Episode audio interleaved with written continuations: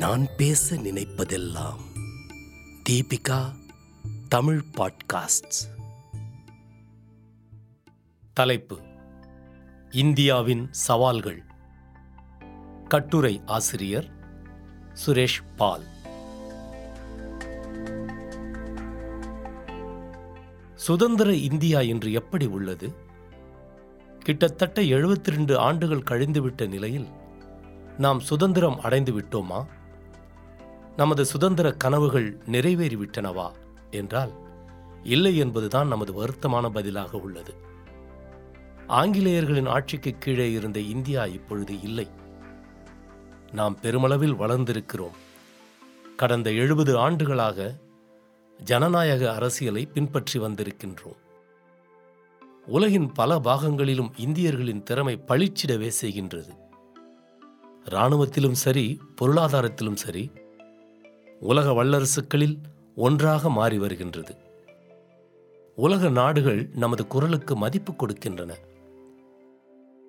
ஆனால் சுதந்திர இந்தியா சமாளிக்க வேண்டிய சவால்கள் ஏராளமாக இருக்கின்றன. அவற்றில் முக்கியமான சிலவற்றை பற்றி இங்கு கேட்போம்.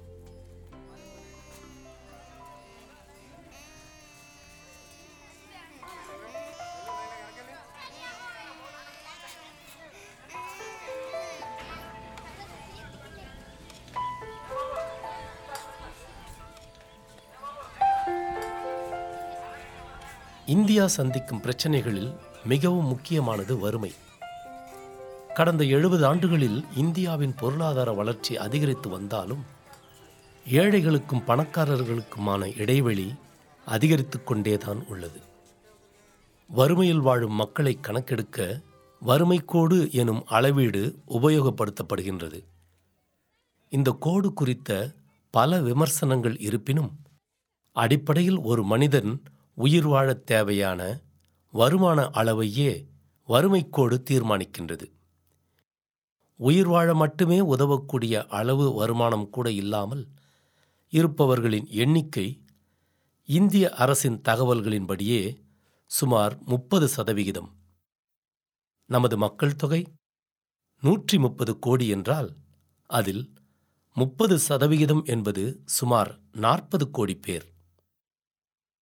உலக வங்கிக் கணக்கின்படி இந்தியாவில் ஒரு நாள் வருமானம் நூற்றி நாற்பது ரூபாய்க்கு கீழ் இருப்பவர்களின் எண்ணிக்கை அறுபத்தி எட்டு சதவிகிதமாகும்.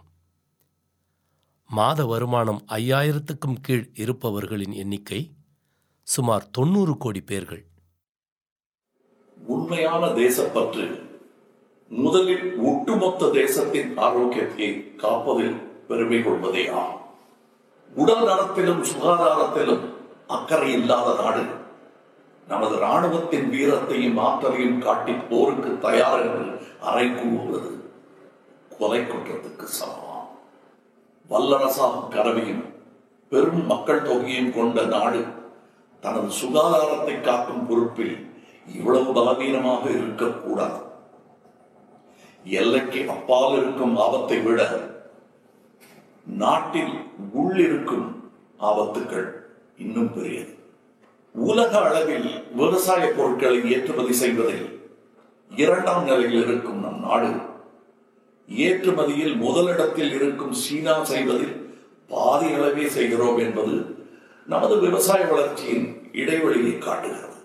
தரை தட்டி போன வளர்ச்சி விவசாய கடன் நீர் மேலாண்மை நிலையில்லா விவசாய வருமானம் இவைகள்தான் அடுத்த தலைமுறை விவசாயிகள் விவசாயத்தை அண்டவிடாமல் வெகு தொலைவில் விலக்கி வைத்து விட்டது இந்த மிக பெரும் சக்தியை நாம் கவனிக்க தவறிவிட்டோம் என்ற வேதனையான விஷயம் உங்களுக்காவது தெளிவாக தெரிகிறதா? இந்த அமைப்பு சாரா தொழிலாளர்களை முறைப்படுத்துவது என்பது தேசிய நடவடிக்கையாக அரசு ஆரம்பிக்க வேண்டிய முக்கியமான பணி. அவர்கள் வாழ்க்கை நிலையை உயர்த்துவதால் மட்டுமே அது சரி செய்யப்பட வேண்டும். இந்தியாவின் முன் நிற்கும் அடுத்த மிகப்பெரிய சவால் அதன் கல்வி நிலை. சமீபத்தில் தேசிய கல்விக் கொள்கைக்கான திட்ட வரைவு ஒன்றை மத்திய அரசு அறிவித்துள்ளது. அதன் சாராம்சியங்களின்படி இனி கல்வி அதிக அளவில் தனியார் மயமாகும். பல்வேறு நிலைகளில் மாணவர்கள் திறமை எனும் பெயரில் வடிகட்டப்பட்டு உயர்கல்விக்கு வரும் மாணவர்களின் எண்ணிக்கை படிப்படியாக கட்டுப்படுத்தப்படும். இன்று இது குறித்து விவாதங்கள் எழுந்தபடி உள்ளன. அதற்கு முன் இன்றைய இந்தியாவின் கல்வி நிலை என்னவாக உள்ளது? சர்வதேச அளவில் மக்கள் தொகையில் எண்பத்தி நாலு சதவிகிதம் கல்வி அறிவு பெற்றவர்களாக உள்ளனர். ஆனால் இந்தியா இந்த எண்பத்தி நாலு சதவிகிதத்தை இரண்டாயிரத்தி அறுபதில் தான் எட்டும் என இந்திய அரசின் புள்ளி விவரங்கள் கூறுகின்றன. அண்மை காலமாக நமது கல்வி வளர்ச்சி ஒன்பது புள்ளி இரண்டு சதவிகிதமாக குறைந்துள்ளது. இது நமது கல்வி குறிக்கோள்களை எட்டுவதை இன்னும் தாமதப்படுத்தும். இப்ப சமீபத்தில் மத்திய அரசு எல்லா மத்திய பல்கலைக்கழகங்களுக்கும் கொடுத்த இந்த சுற்றறிக்கையில் அவன் என்ன சொல்றான் ஸ்பெசிஃபிக்கா? நான் உங்களுக்கு நூறு ரூபா வருஷத்துக்கு செலவு கொடுத்தேன்னா இப்போ இனிமேல் நான் வெறும் எழுபது ரூபா தான் கொடுப்பேன். மிச்சம் முப்பது ரூபாயை மாணவர்களுடைய கல்வி கட்டணங்களிலிருந்து நீங்கள் சமாளித்துக் கொள்ளுங்கள். இது சமீபத்தில் மத்திய அரசு எல்லா மத்திய பல்கலைக்கழகங்களுக்கும் சென்ட்ரல் யூனிவர்சிட்டிஸ் இங்கே பாண்டிச்சேரியில் இருக்கிறது திருவாரூர் இருக்கிறது மொத்தம் முப்பத்தொன்பது சென்ட்ரல் யூனிவர்சிட்டிஸ் இருக்கு. எல்லா சென்ட்ரல் யூனிவர்சிட்டிக்கும் கொடுத்த சர்க்குலர் ஸ்டேட் யூனிவர்சிட்டியுடைய நிலை என்ன? வெவ்வேறு வழிகளில் ரொம்ப புது புதுமான பண வழிமுறைகளில் மாணவர்களிடமிருந்து என்னென்ன வழியில வந்து பார்த்தீங்கன்னா அவர் காசை கறக்கிறது. புதுசு புதுசாக காசு. அண்ணா பல்கலைக்கழகத்திலோ சென்னை பல்கலைக்கழகத்திலோ இல்லை மனோபுரம் சுந்தரா பல்கலைக்கழகத்திலோ எல்லா பல்கலைக்கழகங்களும் மாணவருடைய கல்வி கட்டணத்தை தாண்டி வெவ்வேறு விதமான வழிகளில் வந்து பார்த்தீங்கன்னா கல்வி கட்டணத்தை பண்ண உயர்த்துவது. இதே கல்வி கட்டணம் செலுத்த முடியாமல் ஏராளமான மாணவர்கள் அந்த படிப்பை பாதியில் இருந்துட்டு வெளியே போயிருக்கிறான் அப்போ நீங்கள் பணம் கொடுக்காட்டி காலேஜ் எப்படி நடத்துறதுன்னு பேராசிரியர்கள் கேட்டா அரசு சொல்லக்கூடிய பதில் சந்தையிலிருந்து உங்களுக்கு கடன் வாங்கி தருகிறேன். அந்த கடன் நீங்கள் பத்து வருஷத்தில் கட்டிடணும். அந்த கடனுக்கு உண்டான வட்டி அடுத்து அசல். இது ரெண்டையும் சேர்ந்து நீங்கள் திருப்பி கட்டிடுங்க இது என்னுடைய வாக்கியம் இல்லை இது அரசனுடைய ஸ்டேட்மெண்ட் இது மத்திய அரசு எல்லா பல்கலைக்கழகங்களுக்கும் சொல்லக்கூடிய வழிமுறைகள். இன்னும் அஞ்சிலிருந்து பத்து வருடத்திற்குள் அந்த கலை அறிவியல் கல்லூரியில் ஒரு மாணவர் படிப்பதற்குண்டான கல்வி கட்டணம் இப்போ இருக்கிற கல்வி கட்டணத்தை விட பல மடங்கு உயர்ந்து நிற்கும். என்ன காரணம்? ரொம்ப எளிமையான காரணம் அது. அது புரிஞ்சுக்கிறதுக்கு. ஒரே முக்கிய காரணம் இந்தியாவில் இருக்கக்கூடிய இந்த அது மூணு புள்ளி ஆறு கோடி பேர் இந்த மூணு புள்ளி ஆறு கோடி பேரும் மாணவர்கள் கிடையாது. ஒவ்வொரு மாணவனும் கிட்டத்தட்ட ரெண்டு லட்சம் மூணு லட்சம் சொல்லி பணம் கட்டக்கூடிய ஒரு ஏடிஎம் மிஷின் மாரி இருக்கிறான் அவன். இந்த சந்தையினுடைய ஒட்டுமொத்த மதிப்பு கிட்டத்தட்ட பத்துல இருந்து பன்னெண்டு லட்சம் கோடி ரூபாய். இதை முற்றிலுமாகவே தனியாருடைய கட்டுப்பாட்டு கீழோ இல்ல ஏகாதிபத்திய நிறுவனங்களுடைய கட்டுப்பாட்டின் கீழோ நேரடியாக இதை ஒப்படைத்தோம் என்றால் இவ்வளவு பெரிய பணம் நீங்க பிசினஸ் பண்ணா கூட ச- சம்பாதிக்க முடியாது. இன்னும் ஐந்து வருடம் கழித்து இல்ல இன்னும் பத்து வருடம் கழித்து இல்ல நம்மளுடைய குடும்பத்தில் இருந்தோ இல்ல நம்மளுடைய ரத்த உறவுகளோ இப்ப இவங்க தான் கல்லூரிகளுக்கு என்ன படிக்க போவங்களா இருக்காங்க. இந்த பிரச்சனையை நாம் இப்பனா பொதுதளத்துக்கு கொண்டு வந்து இப்ப வாதிக்க வேண்டியது முக்கியமான தேவையா இருக்குது. இந்தியாவின் அடுத்த பெரிய சவால் அதன் மக்கள் தொகை. உலகிலேயே இரண்டாவது பெரிய ஜனத்தொகை கொண்ட நாடாக நாம் இருக்கின்றோம். இரண்டாயிரத்தி முப்பதில் நாம் இதில் சீனாவை வென்று உலகின் மிக அதிக மக்கள் தொகை கொண்ட நாடாக மாறிவிடுவோம் என ஆய்வுகள் தெரிவிக்கின்றன. உலகில் வாழும் மக்களில் ஆறில் ஒரு மனிதன் வசிப்பது இந்தியாவில்தான். ஒரு கணக்கெடுப்பின்படி இந்தியாவில் ஒரு நிமிடத்திற்கு முப்பத்தி மூன்று குழந்தைகள் பிறக்கின்றன. அப்படியானால் ஒரு மணி நேரத்திற்கு இரண்டாயிரம் குழந்தைகள் ஒரு நாளைக்கு நாற்பத்தி எட்டாயிரம் குழந்தைகள் பிறக்கின்றன. இந்தியாவில் உள்ள வள ஆதாரங்கள் இந்த பெரும் எண்ணிக்கையை தாங்கும் அளவிற்கு இல்லை அல்லது வடிவமைக்கப்படவில்லை.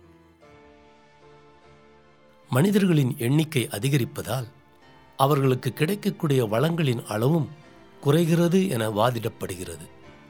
விஷயம் என்ன அப்படின்னா இந்திய மக்கள் தொகை எவ்வளவு இருக்கிறது அப்படின்னா ஏறக்குறைய இப்ப நூத்தி நாற்பது கோடியை தொட்டு இருக்கும் அப்படின்னு எண்ணப்படுகிறது. இப்படியே நிலைமை போச்சுன்னா மக்கள் தொகையில சர்வதேச அளவில் இந்தியா இரண்டாவது இடத்துல இருக்கக்கூடிய சூழல் அப்படியே மாறி ரெண்டாயிரத்தி இருபத்தி ஏழாம் ஆண்டு மக்கள் தொகையில இந்தியா முதலிடம் பிடிக்கும் அப்படின்னு ஐநாவுடைய அறிக்கை தெரிவிக்கிறது. இந்தியா முதலிடம் பிடிச்சா பொதுவா ஒரு விஷயங்கள சந்தோஷம் தானே அப்படின்னு நம்ம பார்க்கலாம். ஆனா மக்கள் தொகை மாதிரியான ஒரு விஷயங்களை முதலிடம் பிடிச்சா பல்வேறுபட்ட காரணிகளை அது பாதிக்கும். பொருளாதாரத்தில் அவங்களுக்கு தன்னிறைவு ஏற்படுத்தணும். அவங்களுக்கு தேவையான அடிப்படை உரிமைகள் அடிப்படை விஷயங்கள் இதற்கெல்லாம் தன்னிறைவு ஏற்படுத்தணும். அதுல ஒரு பற்றாக்குறை ஏற்படுவதற்கும் வாய்ப்பு இருக்கிறது அப்படின்னு நம்ம கருத்தில் எடுத்துக்கொள்ள வேண்டும். தமிழகம் கேரளா உட்பட தென் மாநிலங்களில் குழந்தை பிறப்பு விகிதம் ஒன்று புள்ளி எட்டாக இருக்கிறது. அதாவது என்னன்னா நூறு குழந்தைகள் இந்தியாவில் பிறக்குது அப்படின்னா தமிழகத்திலேயோ கேரளாவிலேயோ ஒன்று புள்ளி எட்டாக இருக்கிறது. மத்திய பிரதேசம் பீகார் போன்ற வட மாநிலங்களை பிறப்பு விகிதம் இரண்டு புள்ளி மூன்றாக இருக்கிறது.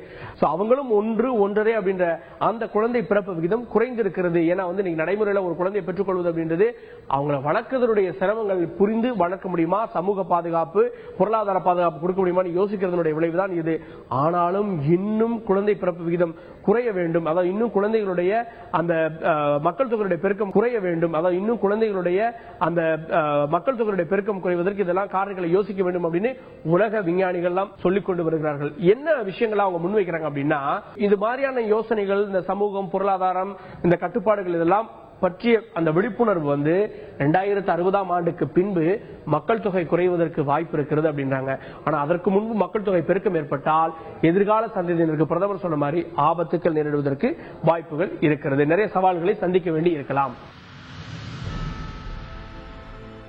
இந்த சவாலோடு ஒட்டி பிறந்துள்ள பிரச்சனைதான் வேலையில்லா திண்டாட்டம். இந்தியாவில் வேலை செய்பவர்களில் தொன்னூற்றி இரண்டு சதவிகிதம் பேர் முறைசாரா தொழில்களில்தான் ஈடுபட்டுள்ளனர். இவர்களின் பணிச்சூழல் சம்பள விகிதங்கள் பிற வசதி வாய்ப்புகள் சுதந்திரமடைந்து இவ்வளவு ஆண்டுகளுக்கு பின்னரும் முறைப்படுத்தப்படவில்லை என்பது வருத்தம் தரும் உண்மையாகும். ஆனால் பல கோடி பேர் வேலையில்லாமல் தான் அலைந்து கொண்டுள்ளனர். விவசாயம் போன்றவற்றில் வேலைவாய்ப்புகள் நிரந்தரமாய் இல்லை. அரசின் நூறு நாள் வேலைவாய்ப்பு திட்டம் ஓரளவுக்கு பலன் தந்தாலும் அதனாலும் எல்லோரும் பயனடையவில்லை. அரசின் தவறான பொருளாதார கொள்கைகளால் ஏராளமான சிறு தொழில்கள் மூடப்பட்டு வருகின்றன. பன்னாட்டு பெரும் மூலதனங்களுக்கு கடை விரிப்பதன் மூலம் உள்ளூர் வேலைவாய்ப்புகள் பலிகடாவாகிவிட்டன. அரசு நிர்வாகம் பெருமளவில் ஊழல் மயமாகிவிட்டது. ஊழல் செய்வது என்பது அங்கீகரிக்கப்பட்ட ஒரு தேசிய செயலாகிவிட்டது. உலகின் நூற்றி எழுபத்தி ஒன்பது நாடுகளைக் கொண்ட பட்டியலில் நாம் ஊழலில் எண்பத்தி ஓராவது இடத்தில் இருக்கின்றோம். ஊழலானது பெருமளவு பெருகி பரவிவிட்டதால் ஊழலை எதிர்க்கும் மனோபாவம் இன்றைய இளைய தலைமுறையினர்களிடம் கூட மிகவும் குறைவாக உள்ளது.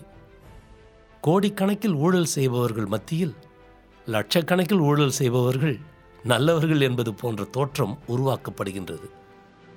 நாம் கலப்பு பொருளாதாரத்தை பயன்படுத்தினாலும் அதிகம் தாராளமயமாக்கல் தனியார் மயமாக்கம் என்கின்ற நோக்கிலேயே நமது சாய்வுகள் உள்ளன. எனவே பொருளாதார திட்டமிடல்கள் தனியார் துறைக்கு நன்மை செய்யும் வகையிலேயே நடைபெறுகின்றன. தொழில் முன்னேற்றம் என்கின்ற பெயரில் அளிக்கப்படும் வரிச் சலுகைகள் மற்றும் மானியங்கள் ஏழைகள் நடுத்தர மக்கள் மீது வரிச்சுமைகளாக அழுத்துகின்றன. போதாக்குறைக்கு பணவீக்கத்தை கட்டுப்படுத்துவதில் அரசுகள் தோல்வியையே சந்திக்கின்றன. இதன் விளைவாக கடுமையான விலை உயர்வையே மக்கள் சந்திக்க நேர்கின்றது. இந்தியாவின் மிக பெரும் சவால்களில் ஒன்றாக சாதியும் உள்ளது. இந்த இருபத்தோராம் நூற்றாண்டிலும் சாதிய ஒடுக்குமுறைகளும் மேல் சாதியினரின் வெறியாட்டங்களும் தினச்செய்திகளாக தொடர்கின்றன. சாதி ஆணவ படுகொலைகள் நகர்ப்புறம் சிற்றூர் என்கின்ற வித்தியாசங்கள் எதுவுமின்றி எவ்விடத்திலும் நடைபெறுகின்றன. பெரியார் அம்பேத்கர் போன்றோரின் பங்களிப்பாலும் அது குறித்த திராவிட இயக்கங்களின் பரப்புரையாலும் தமிழகம் போன்ற மாநிலங்களில் ஓரளவு விழிப்புணர்வு காணப்பட்டாலும் சாதி வெறியும் ஒடுக்குமுறையும் நீர் பூத்த நெருப்பாக சாதகமான சந்தர்ப்பங்களுக்காக காத்து கொண்டிருக்கின்றன.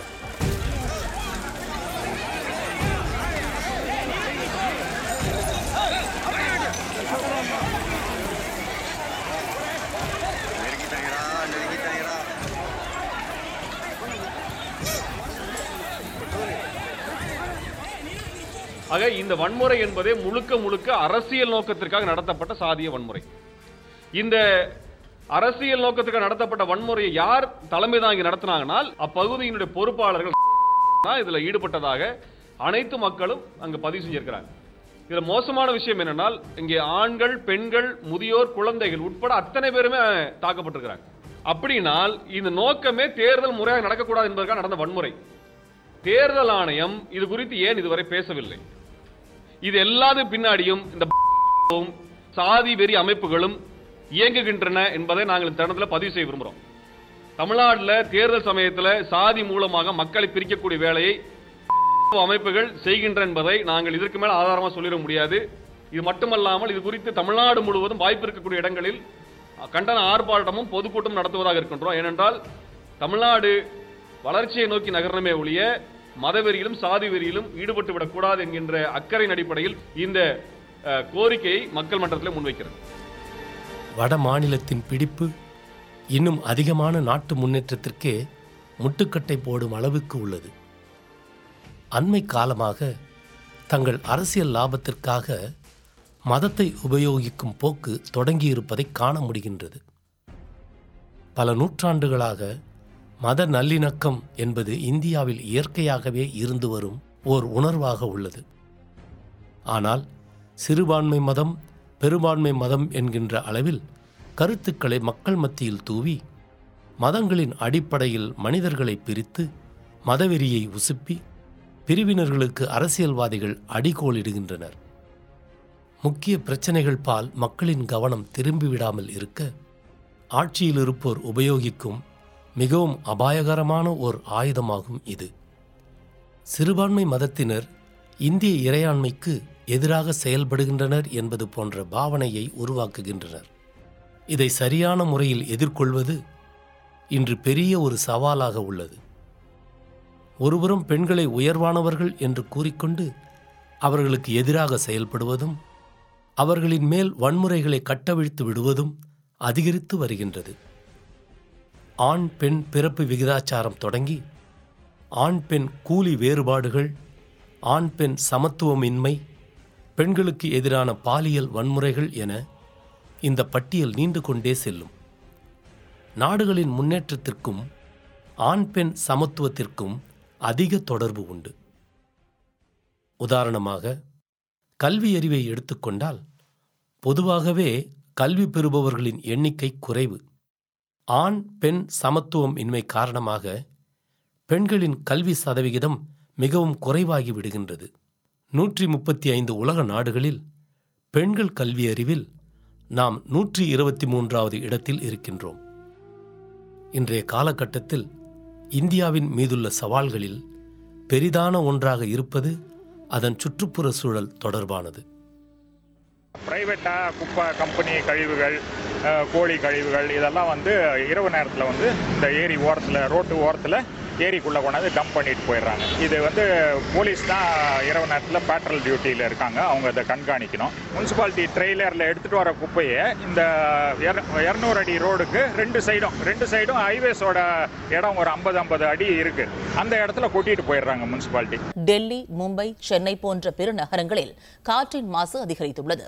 இந்நிலையில் டெல்லி ஐஐடி நிறுவனம் அமெரிக்காவின் ஹேன் மருத்துவ நிறுவனம் ஆகியவற்றை சேர்ந்த ஆய்வாளர்கள் நடத்திய ஆய்வுகளில் அதிர்ச்சி தகவல் வெளியாகியுள்ளது. காற்று மற்றும் குடிநீர் போன்றவற்றின் மாசு காரணமாக இருபத்தி ஐந்து லட்சம் பேர் உயிரிழந்ததாக அதில் கூறப்பட்டுள்ளது. அதிக மாசு உள்ள நாடுகளில் இந்தியா முதலிடத்தில் இருப்பதாகவும் மாசு காரணமாக உயிரிழப்போரின் எண்ணிக்கையில் உலகிலேயே இருபத்தி எட்டு சதவீதம் பேர் இந்தியர்கள் என்றும் தெரிவிக்கப்பட்டுள்ளது. மேலும் மாசு காரணமாக சிறுநீரகங்கள் பாதிக்கப்படுவதாகவும் குழந்தைகளின் நினைவு திறன் குறைவதாகவும் அந்த ஆய்வில் கூறப்பட்டுள்ளது. ஆய்வின் முடிவுகள் வெளியானதை அடுத்து சுற்றுச்சூழல் சட்டங்களை மறு ஆய்வுக்குட்படுத்தி சட்டங்களை கடுமையாக்க வேண்டும் என்று நாடாளுமன்ற நிலைக்குழு மத்திய அரசுக்கு பரிந்துரை செய்துள்ளது. நாம் மிக வேகமாக நமது பசுமை பரப்பை இழந்து வருகின்றோம். உலக நாடுகளோடு ஒப்பிடுகையில் நமது பசுமை பரப்பு என்பது மிக குறைந்த அளவிலேயே உள்ளது. இதன் பக்க விளைவுகளாக பருவமழை பொய்ப்பு வெள்ளங்கள் அதீத தட்பவெப்பநிலை சீர்குலைந்த பருவநிலை மாற்றங்கள் உருவாகி வருகின்றன. இவை தவிர நகர்ப்புறங்களில் காற்று மாசுபாடு என்பது பெரும் பிரச்சனையாக வளர்ந்து வருகின்றது. சென்ற ஆண்டு உலக சுகாதார நிறுவன தரவுகளின்படி இந்தியாவில் டெல்லியும் கல்கத்தாவும் காற்று மாசு அதிகம் உள்ள நகரங்களாக உள்ளன. மக்கள் தங்களை சுற்றியுள்ள பிரச்சனைகளின் உண்மை காரணங்களை கண்டறியா வண்ணம் மீடியாக்கள் மூலம் அவர்கள் தம் பொழுதுபோக்குகளை குதூகூலமாக்கிக் கொள்கின்றனர். நாடே வெளிநாட்டு அபாயங்களாலும் தீவிரவாதிகளின் அச்சுறுத்தல்களாலும் அலக்கழிக்கப்பட்டு கொண்டிருப்பதாக புரளிகள் பரப்பப்படுகின்றன. மத துவேஷம் பரவி வருவது போலவும் சிறுபான்மை மதத்தினர் பெரும்பான்மை மதத்தினருக்கு எதிரானவர்கள் போன்றும் கற்பிதங்கள் உருவாக்கப்படுகின்றன. நாட்டின் முன்னேற்றத்திற்கு தனியார் நிறுவனங்கள் ஊக்குவிக்கப்பட வேண்டும். பன்னாட்டு நிறுவனங்களுக்கு வழிவிட வேண்டும். பொதுத்துறை நிறுவனங்களை தனியார் மயமாக்க வேண்டும் என்ற கருத்துக்கள் விதைக்கப்படுகின்றன. சமூக வலைதளங்களும் வெகுஜன ஊடகங்களும் இது தொடர்பான செய்திகளை முக்கிய செய்திகளாக ஊதி பெருக்குகின்றன. இத்தகைய சூழ்நிலையில் இந்திய குழந்தைகள் இவ்வித கற்பிதங்களை கடந்து உண்மைகளைக் காண தங்களை தயார்படுத்திக் கொள்ள வேண்டும். குடிமக்களின் விழிப்புணர்வே நியாயமான சரியான மாற்றங்களுக்கு வழிவகுக்கும். இந்தியாவின் சவால்களை இந்திய மக்கள்தான் அதுவும் இளைய தலைமுறையினர்தான் செய்ய முடியும்.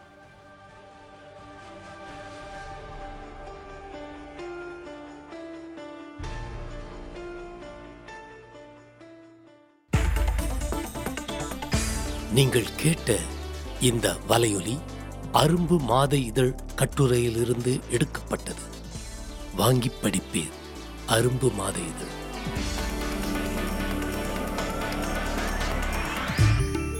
இந்த வலையொலியை தயாரித்து வழங்குவது தீபிகா ஊடக மையம் இணைந்து வழங்குவது அரும்பு பதிப்பகம் மற்றும் தொன்போஸ்கோ கல்லூரி சென்னை. குரல் வடிவம் ஏடி சாண்டோ. ஒலி வடிவமைப்பு வின்ஸ்டன். மீண்டும் மீண்டும் கேட்கத் தூண்டும். நான் பேச நினைப்பதெல்லாம் தீபிகா தமிழ் பாட்காஸ்ட் வாரம் இருமுறை சந்திப்போம். சிந்திக்க